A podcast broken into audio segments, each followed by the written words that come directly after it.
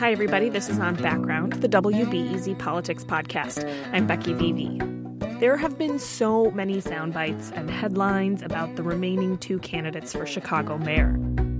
This election has and must be about public safety. I think it's really important to understand that in my career as president of the county, I've tried to address the tough challenges that the county has faced. This election is about the crumbling machine of the past once and for all and demanding an independent, accountable city hall. I'm the chair of the party. That's a that's a gender neutral term. Not not chairman. You chair. I'm chair? the chair of the party. But maybe you find yourself still wondering, who is Lori Lightfoot and who is Toni Preckwinkle?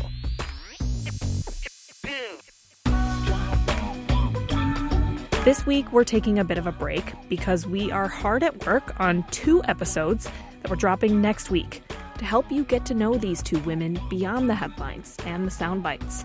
We'll be zooming in on the moments in their public and private lives that shaped who they are. Check back in next Wednesday, March 27th, in Apple Podcasts or wherever you get your podcasts.